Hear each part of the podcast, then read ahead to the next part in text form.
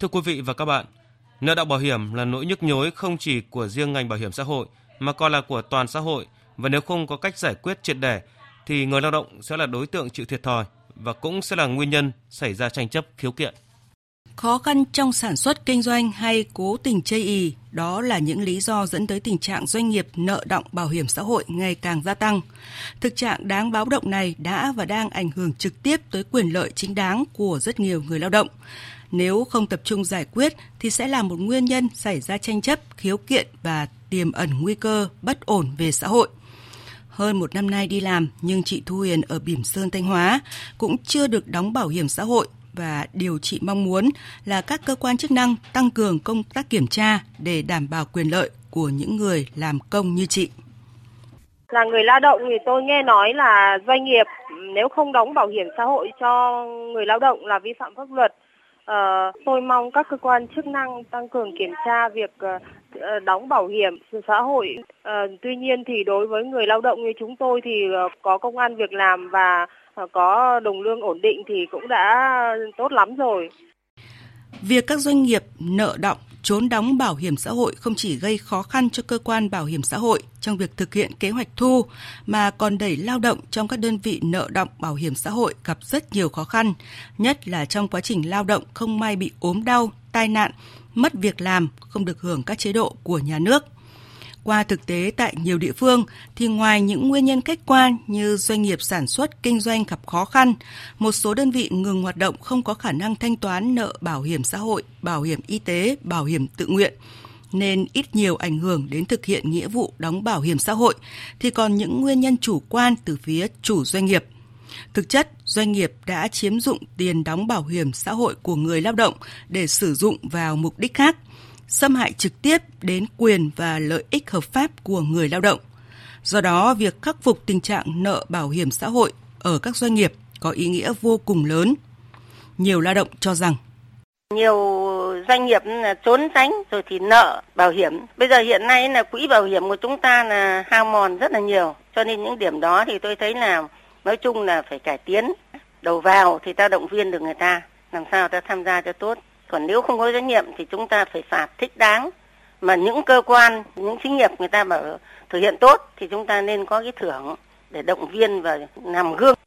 Đúng là chỉ quan tâm đến mức lương cao hay thấp thôi. Còn vấn đề bảo hiểm thì thật sự là không biết đến, không nghĩ đến. Chính vì thế mà các doanh nghiệp có thể họ lợi dụng cái kém hiểu biết của chúng tôi. Họ trốn mua bảo hiểm. Mong mọi người lao động như tôi này lên quan tâm về vấn đề quyền lợi của mình, tìm hiểu. Không thì như thiệt thòi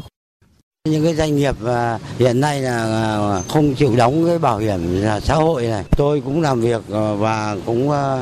bị trốn đóng bảo hiểm xã hội. Tôi thấy người dân phải nắm vững về pháp luật để bảo vệ quyền lợi cho mình. Nhà nước cũng phải cần thanh tra và kiểm tra để kịp thời xử lý vi phạm.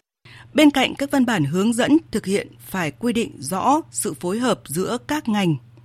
liên giữa các ngành liên quan bảo hiểm và các cơ quan địa phương các cấp, trách nhiệm của từng cơ quan, đơn vị có liên quan để thực hiện chính sách bảo hiểm xã hội có hiệu quả. Cần quan tâm đến công tác tuyên truyền chính sách bảo hiểm xã hội, bảo hiểm y tế, bảo hiểm tự nguyện đến người lao động để chính người lao động hiểu và sẽ tự bảo vệ được quyền lợi chính đáng của mình. Ông Phạm Văn Ninh ở Hà Nam cho rằng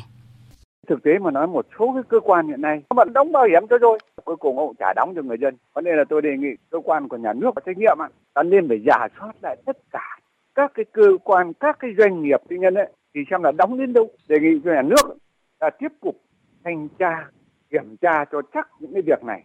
Thế còn về cái tuyên truyền để cho mọi người dân người ta phải hiểu được là cái bảo hiểm xã hội này họ có đóng cho mình hay không? Và mình làm như thế này thì sau khi đóng vào thì về tuổi 60 ta được hưởng cái gì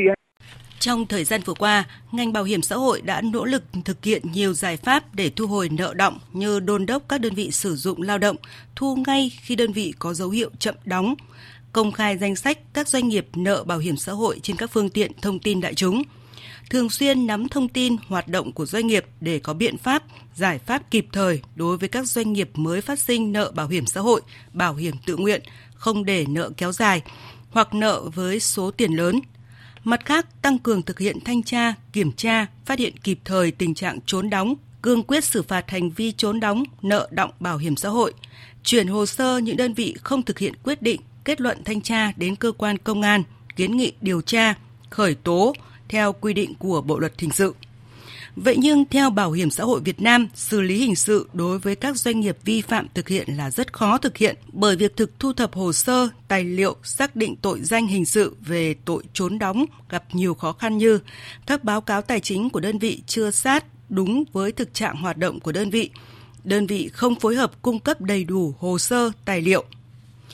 Để giải quyết dứt điểm tình trạng trốn đóng, nợ đóng bảo hiểm xã hội, Bộ trưởng Bộ Lao động Thương binh và Xã hội Đào Ngọc Dung đã cho biết, năm tới, Bộ sẽ tập trung thanh tra tại 14 tỉnh, thành phố và các đơn vị liên quan còn nợ động bảo hiểm xã hội để xử lý. Cùng với công tác thanh tra xử lý vi phạm thì công tác tuyên truyền phổ biến chính sách pháp luật về bảo hiểm xã hội cũng cần được các cấp, các ngành tăng cường, đẩy mạnh.